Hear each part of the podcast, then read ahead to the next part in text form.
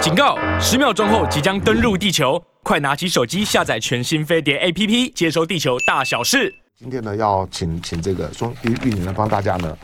做一些呢军军军事新闻的整整理呢，跟跟导读。那今天呢，我们从从幻象两千的延寿案开始。那因为这个这个对于你们跑军事来来讲，幻象两两千再熟不过了哈。哎，喂，我们买幻幻象两千是一九九几年，一九九七年开始接收，正式成立在两千年左右。现在二二二十多年的时间。那所谓的延寿案是怎么个延延寿法？因为这个新闻呢、啊，它跟它跟呢偶尔会传出来说，台湾想要买大黄蜂，啊，对，它是同一件事儿，对对对不对，对？那你们怎么理解这件事情？呃，其实这个延寿来讲的话、嗯，我觉得是不得不做的事情啊。嗯，因为呃，事事实上来讲，嗯，幻想两千大家在讨论，不是这几年的，嗯，一直都在讨论嘛。因为它的呃维护成本什么都比 IDF 跟 F 十六高，嗯，那所以大家都在讨论这个成本比较高。然后第二个来讲就是说，它也用了很久了，那究竟这个呃使用状况是不是适合？当然，空军一直强调就是说，妥善率这一部分一定都没问题。嗯，那只是说，因为你毕竟。全台湾来讲，就这么一个连队，嗯，有这么、呃、原本我们买的这个六十几架的这样子的飞机啊、嗯，那所以呃现在来讲，当然其实呃这个延寿来讲的话，我觉得大家有几个点要注意。第一个就是说，呃幻象两千这个我们是不得不做的，嗯，那但是呃它其实是延寿案，跟我们常常听到所谓的 MLU、嗯、这个呃中寿期，嗯，性能提升是不一样，大家必须先了解。这个是不一样，什么意思？就是说这这两者有有什么不一样？对，中、就是、中寿级就是，其实其实、呃、其实他还没有老，对，他还可以用，对对对，就啊、呃，就跟唐唐唐湘龙一样，中年。没有没有没有，对对，就是说，哎，你用了一段时间了嘛？哦、那那当然，这个像像实际上我们对照讲，就是说，像金国浩，嗯，他做了，他做了 MLU 了、嗯、F 十六，我们现在正在呃，一般人所谓俗称的 F 十六 V，这也是 MLU 做计划、嗯。那差别在哪？就在于就是说。不管是呃金国号或者是 F 十六，我们一方面是把呃它的结构做翻修，然后把一些呃比如说常常最常常常听到的消失性伤员，以以前有这个装备，那现在呃我已经找不到，连生产工都找不到了，嗯，那我可能要找一个新的可以替代的东西装装上去，那这些要做。那另外来讲就是我会改良一些部分，嗯、这个都 MLE 都是要改，比如说我们最明显知道就是 F 十六它雷达换成 AESA 的这个新的雷达，嗯。所以它雷达性能提升了，这个是不一样的。嗯，那幻象两千为什么我说不一样？因为现在我们看到空军它讲状，第一个，呃，它只挑了这个呃九架双座型，它先要做，然后请法国的售原厂他去等于去评估说，哎，我可不可以把它做延寿的计划？只有双座的，那为什么？因为是双座，它的飞行时速会比较高，因为单座机来讲，通常做呃。除了单飞的训练任务之外，嗯、大家都是做作战任务。嗯，可是双座机的话，通常都会训练任务，对，所以它飞的时速会比较高，嗯、它会优先来讲会需要做。那我刚才讲延寿，是因为现在来讲做的部分，大家都是目的是在于维持说，我让我这些幻象两千在未来能够继续使用，然后维持它的妥善率。像空军的说法就是，如果说成功的话，那它可以再服役二十年，但是。这只是让它能够维持飞，也就是说，像汽车一样，你维持你能够开而已。我有没有把里面的，比如说音响换成更好的音响，然后把引擎换掉？没有。幻象两千它的案子在这边，就是它基本上是没有。那为什么会这样子？其实一方面当然就是说使用了也比较久了。那呃，它很多装备我们刚刚提到，就会的确会有所谓消失伤员啊这些部分。还有大家如果记得的话，事实上来讲，幻象两千它使用的武器装备。在很多年前也出现这状况，也就是像这个米卡飞弹或者是魔术二型飞弹，那时候有谈到说，像药柱已经差不多到了受限，后来我们是请中科院自己把它整个翻新检修过来，然后可以继续使用，所以连它的武器装备也是到了一个状况。所以现在来讲，当然就是说，呃，配合到我们之前曾听到也传出来说，哎，我们可能要买超级大黄蜂跟美国买这样，然后把它整个台湾掉，或者甚至有些人建议说，哎，那我是不是呃新的六十六架 F 十六？那我可能就取代掉幻象两千，那这些会有这些的想法跟说法来讲，都是因为在于现在我们维持这五十几架的幻象两千战机是变成它是独有的，嗯，那所以呃很多东西我不能跟这个 IDF 或者是 F 十六，它去它的数量比较多，而且它的来源基本上是还美国这部分都还有的。另外，像 IDF 是自制的，所以我们也没有问题。那幻象两千碰到就是这个问题。再来就是说，呃，真正生产的达寿公司法国法国空军，它原本用的是幻象两千 C。那不要忘记，它现在真正的主力战机是哈法标风战机。嗯，它有两千没有错，可是实际上啊，它的主力不是放在这边的。那其他几个呃使用的这些国家，它用的数量都不多。那而且来讲，呃，他们也都没有在做这个比较所谓的性能提升的部分，没有在做。嗯，所以相对来讲，相对比如说 F 十六来讲，F 十六你要做性能提升，很多国家都要做，美国空军也要做的话，那呃量很大。对，然后第一个是量很大，生产线还在。对，第二个你可以分担研发成本嘛。嗯。可是幻想千可能会变成是什么？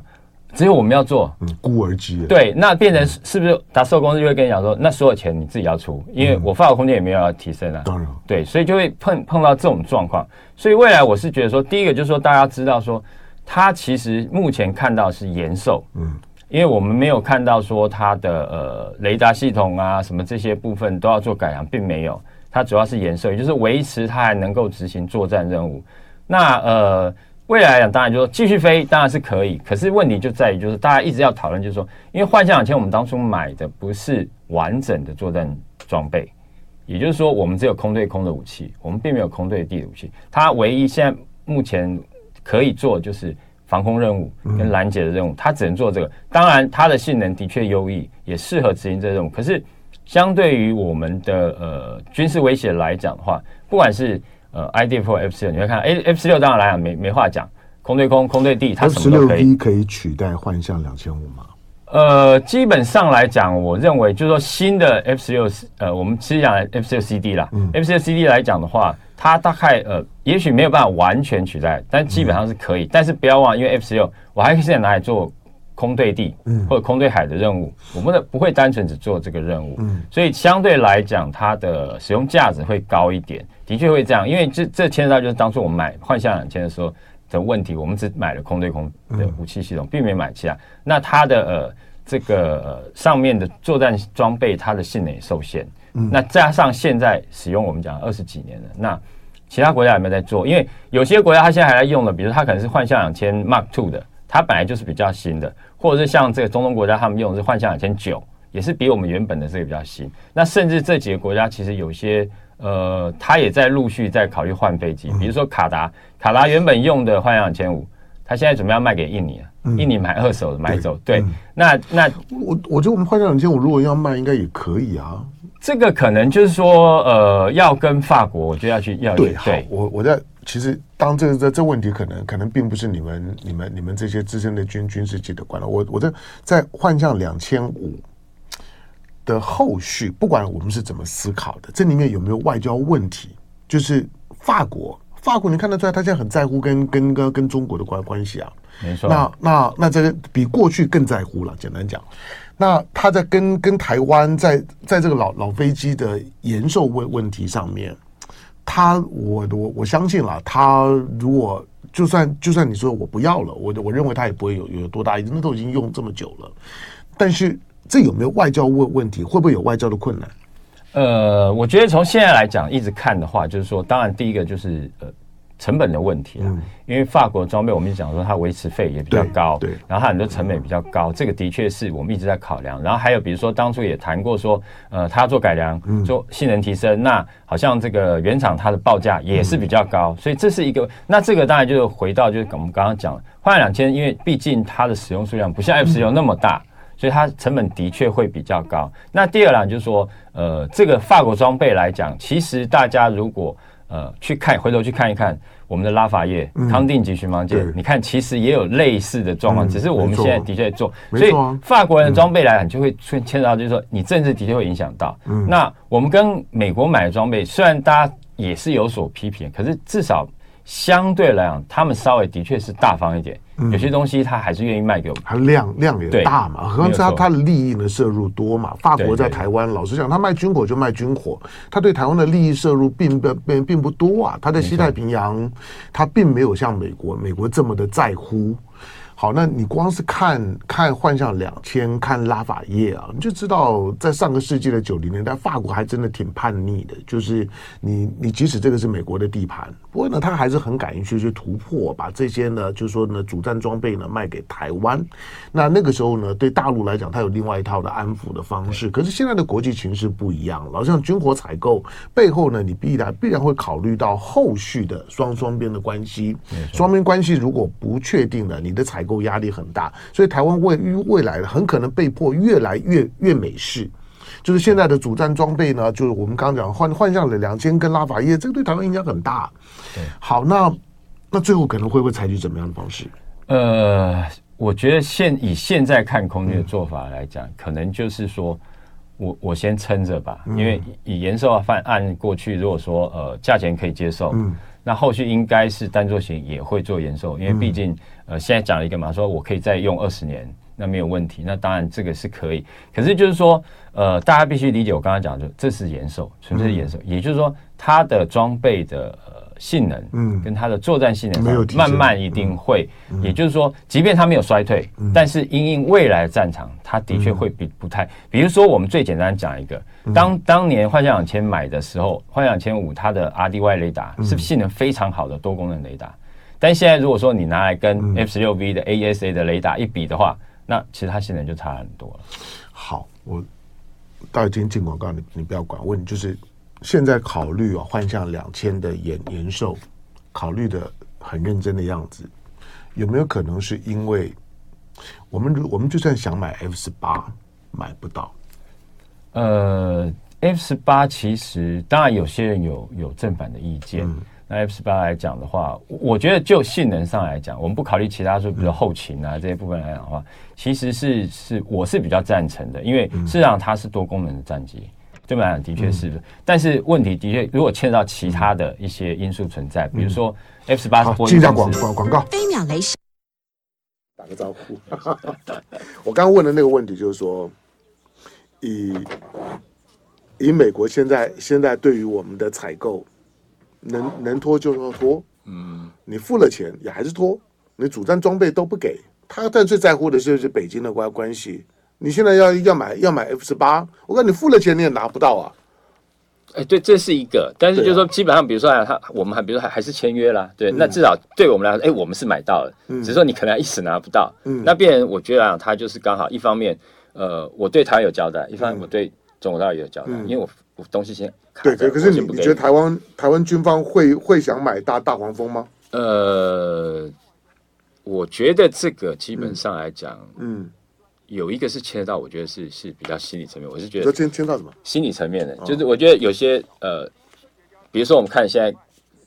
参谋长他来讲，他就是非幻象出来的，所以某些人我觉得他会他会有那个，就是我当年是幻象签的，而且是我们非常独特的一群，因为其实人真的会这样，对，他们是一群是非常独特的，算是空军的贵贵族。对对对对，那那那你可能会觉得，哎，我我。以后没有了，学弟没有再飞这个东西，我觉得他会有这个，我觉得因素心理因素会有，的确会有。那但是就是说，就长远来讲，因为毕竟你幻想千，我们刚刚讲了，它只是单纯可用而已了。那第二来讲，它没办法执行其他的任务。那这个对于我觉得对空军来是比较不利的。好，来，我们刚刚看到了我们的一些听众朋友的留的留话哈，嗯，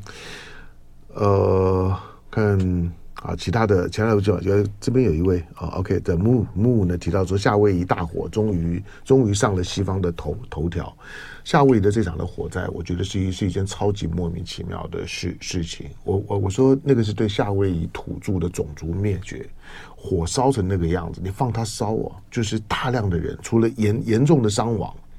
严重的伤伤亡之外，然后呢，还有还有一千三百三三百人左右的失踪。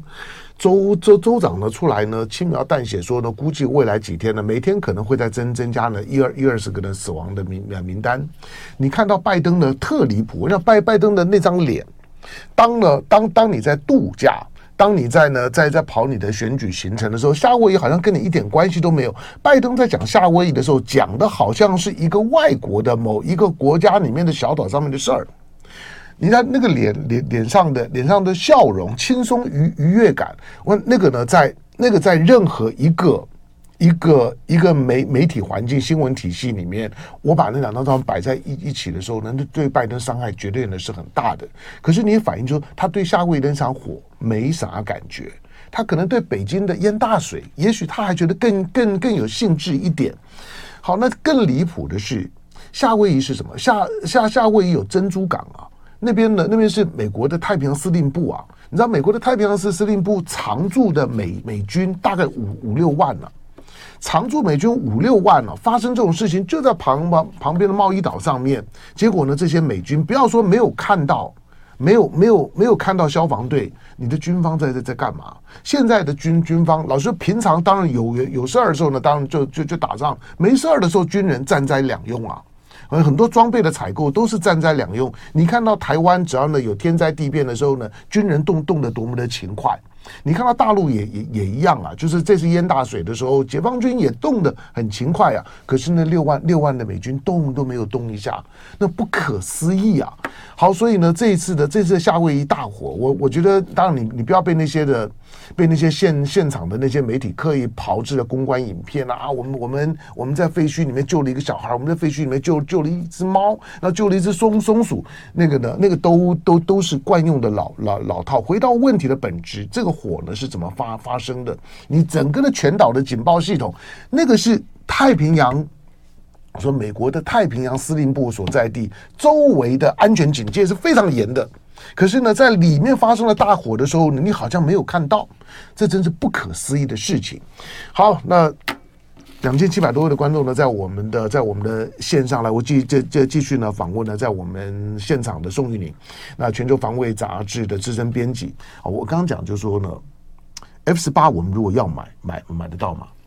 其实我们刚刚讲就是说它有一些外在因素影响，嗯、那当然现在呃，我觉得前一阵子好像那个几率会高一点，嗯、因为陆续很多的不管呃军售或者军援都感觉。尺度变宽很多，可是这阵当然因为很多呃，我们买的装备被卡住，嗯，感觉起来是不是有些在调整？那另外一个其实真正我觉得影响比较大，是因为它的生产厂商，嗯，波音公司，波音公司因为现在我们看到它同时它也是波音客机的、嗯、的厂商嘛，它被制裁的很惨。对，那第一个是这个，嗯、第二个就是说，因为它在全世界这个客机的呃市场上面被 Airbus 也打得蛮惨的，所以它必须想要呃争取这边方面的业绩的话呀，它势必。要比较是偏中国大陆这边，嗯、那那这样来讲的话，即便呃美国这么愿意卖，我觉得可能他自己也会去考量说他的呃这个一得一失之间，嗯，它能够平衡，那我觉得才比较有可能。即便大家也许会讲说，哎，F 十八这个美国海军他们超级大黄蜂生产线也差不多快到一段段落了，嗯、那后面如果有没有订单，它可能生产线要关。我觉得当然他会考虑这个问题，可是呃相对于客机。嗯，我也许我认为他的他的利益也许更高。如果如果因为我们常常看到嘛，嗯、其实呃，中国大陆常常可能是一宣布就是一两百架的我订订单，这个相对于我们我们呃现在现在来讲，他换一个连队几架六十几架而已。嗯，对对了，但现在的 F 十八波音呢，波音可以卖卖卖给全世界，但是可能不会卖给台湾。可是我认为这个话题本身的引爆呢，背后是有政治思考的。换句话说，台湾大概知道我买不到，但是我觉得把它丢丢丢出来。那台湾丢出来呢？其实背后当然，当然从军事思考上面，我认为是合理，因为因为台湾在面临到如果两岸真的发生军事冲突的话，台湾的机场、台湾的跑道一定是第一波轰轰炸的重点。那这种轰炸的重点会大大的影响到你的、你的、你的所有的空军。的这些这些人利用的效率，那起降的，就是说呢，机会制制空的机会呢都非常非常少。但是 F F 十八它有个特性，F 十八虽然是重战机，可是它配置在航母上面的特性啊，它它是可以短短场起降的，它在很短的距离之内呢就可以起降。所以呢，如果你给它一个像是。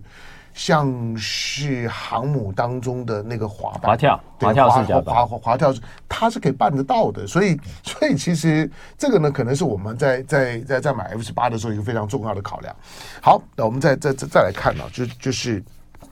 呃，刚刚讲到 F 十六，哎，因为这件事情虽然虽然那个惨剧并没有发发生，可是 F 十六为什么会差一点炸了海巡？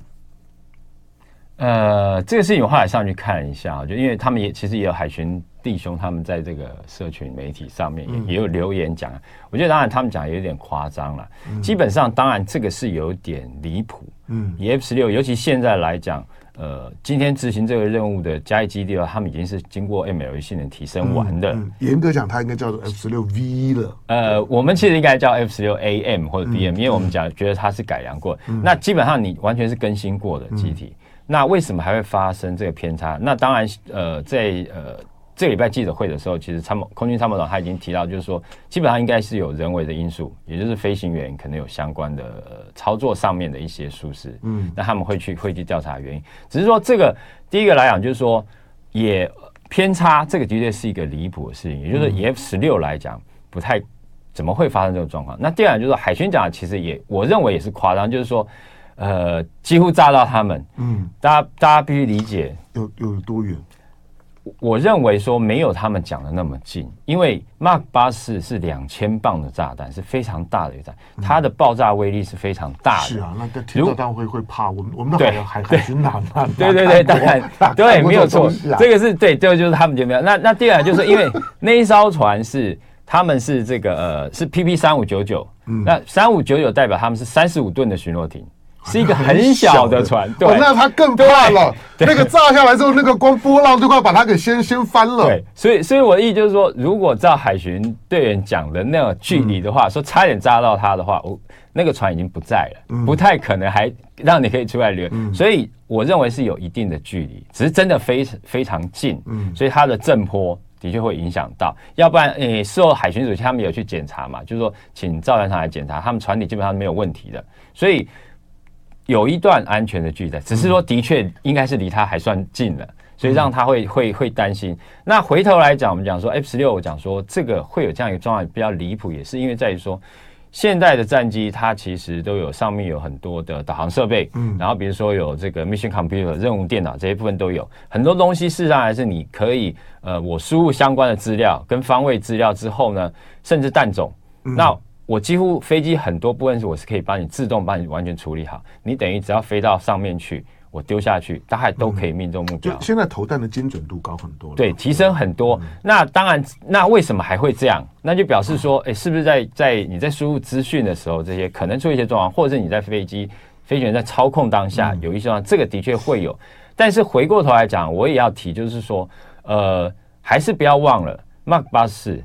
它是。我们讲的无导引的武器，嗯，它是通用炸弹，也就是一般我是丢下去，它是自由落体的，所以它的不像飞弹来讲，我或者是我们讲的这种呃镭射导引炸弹，我是可以很精准的攻击所谓的点的目标。那这个炸弹在丢下去之后来讲，如果说稍微有这种呃大气的一些影响的话，它其实还是会偏的，也就是它误差值是会比较大的。嗯，这个当然是我们必须知道。所以回头来看，呃，这个又凸显出另外一个问题，我就说 F 十六我们整个做了 MLU 性能提升，它其实性能非常的强，但是很可惜的就是说，目前我们看到的武器系统、武器装备、弹药。还是原本的水准，除了呃 AIM-9X 我们拿到之外，嗯、然后 AMRAAM 这些拿到之外，其他空对地的或是空对舰的武器系统，其实新的我们不管是有没有买到，有的是买到还没拿到，那有的是美国还不愿意出售，嗯、那这个就变成有点讲，就是说，呃，我空有一身的功夫，但是可能我的武器就没那么远，嗯、没那么好，所以这个也是我们看到，就你看 F 十六它现在对海上攻击，它还是要丢一个。完全没有导引的炸弹，普通的炸弹，我去攻击，那这这到底代表什么？就是就是这种的这种现在。我形容是一种的盲炸的炸炸弹，就是纯粹靠飞行员本身，他必须要呢透过飞行员本身一定的训练，才能够把那个炸弹丢在一个相对准确的位置上上面。你表示你飞机必须要到你那个要要轰炸的那个轰炸点很靠近的附附近，你才有有投弹的能能力。这跟飞弹呢、平常我们用用的这些呢精准精准导引的炸弹呢，都都不一样。那那我们都已经改良到这样了，为什么还还在使用这种盲炸的炸弹？当然海海巡胆胆子小是一回事情啊，你你不能怪他船 船那么小，这么大的炸弹下来之后，我相信大部分人都没有经历过那种两千磅炸弹，呃，这个近距离爆炸之后所所产生的那个震波，对，不要说波浪了，光你感受到的那个爆炸的震波，感感受到，那个那个是感感受得到，那个那个那个很明显，没有经验是会这么怕的。对对对。好，那那为什么还在用这种盲炸的炸弹？呃，我们刚才提到就是说，因为弹药可能没有取得嘛，嗯、那这个东西牵扯到两个，就是说第一个其实是像刚刚小勇哥提到，那个是叫我们讲的 stand off，就是距外攻击能力。我飞行员可以在一定的安全距离以外，我就投弹了。嗯，那这个影响到就这个问题，变成我飞机还是要很靠近我的目标区。嗯、那第二来讲，这样所谓自由落体这些武器来讲，因为你的精准导引度没有那么高，所以就没有手术。以前我们常常俗称听的叫什么外科手术式的作战方式，你没有办法。那像呃 Mark 八十这种东西，就是某种程度上我就变成是我可能要对比较大的目标，或者是面积比较大的范围。误差值我可以容许范围的目标，我才能攻击。你对很精准。事实上，今天来讲啊，老实讲，我们回头开个玩笑，因为像海巡对他们讲说，哎，这 F 十六好像是这个瞄准我们这个巡逻艇跟着来丢的，不是瞄瞄准把箭瞄错了，他认为瞄错，对不对？我老实讲，那个 F 十六飞行员如果真的瞄那一艘巡逻艇，还不见得炸得到，对，因为是这样的炸，对，不过把你先先先翻掉是有可能的，对对对。好，来。当然，呃，海海海巡反正就猪脚面面线吃吃就就就可以了啦。那个大概是还有一段距离啦。如果距离真的够近的话呢，那个船应该是翻的这么小小的船。没错，没错。好，最后一点的时间来，我这个这个我问题呢是，我我这几天一直在想，就是 M M Q 九 A，嗯，美国呢现在现在当曝曝光了，美国还没有公开讲哦，对。对不对？他并没有公开讲，这个呢，这个是我们的我们的军事记者。军事记者呢，用侧面的方式说，美国这次三点四五亿的，就是说呢，总总总统的直播权里面，其中呢是 MQ 九 A，这个呢是出乎意料以外的，因为我们买了 MQ 九 B，那本来二零二五说要交货，现在说可能要递延，那现在呢突然间说要军援，用援援助的名义，那三点四我们说你干嘛要援援助？我们连连的乌的乌克兰都吃味儿啊，就是他那么有钱，你干嘛援助他？哎，结果呢给我们 MQ 九 A。那这个到底是算买的还是算算送的？哎，这个学问就就就很大了。我不认为这算是这这这算是送的，这算是我们买钱我们付了。好，那他为什么急着给我们 MQ 九 A？呃，我觉得这可能的确是一个补偿跟一个应急的方式，嗯、因为呃，这个总统的他的军援的这个部分来讲，嗯、他动用到的是现有的，嗯，美军现有的装备，或者是仓库里面对，或者是仓库里面有的，嗯、那。很快，这个当然你取得的方式比较快。嗯，那 M MQ 九 B 来讲的话，我们是买的嘛，那你要总要等厂商生产线上生产下线才能、嗯、才能交给我们嘛。嗯、那以这样的状况来讲，我觉得呃，因为 MQ 九 A 跟九 B 基本上是同一系列的，嗯，它基本的构型啊、操控方式我相信都不会差异太多，所以这样的做法，我觉得有可能是说应急的一个方式。那第一个，我马上美军的东西，我就可以。直接转交给你去使用。嗯、那第二来讲，就是说你有些人其实也开始，其实有在接受前期的这个也会有。那呃，我交给你这装备，一方面来讲，你马上现在有 MQ 九可以用了；第二来讲，你的操作人员、你的任务规划这些人员，你可以开始熟悉这个飞机我使用的状况。因为以前来讲，我们空军或者是甚至国军啊，完全没有这方面的经验，这样的装备经验，因为这是一个它可以飞很高。将近一万公尺的这样高度，然后飞很久，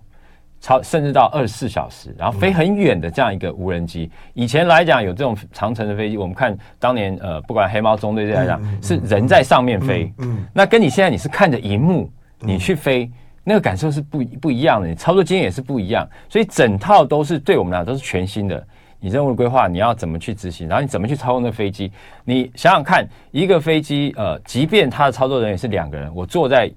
吹冷气的一个房间里面，看着荧幕操作，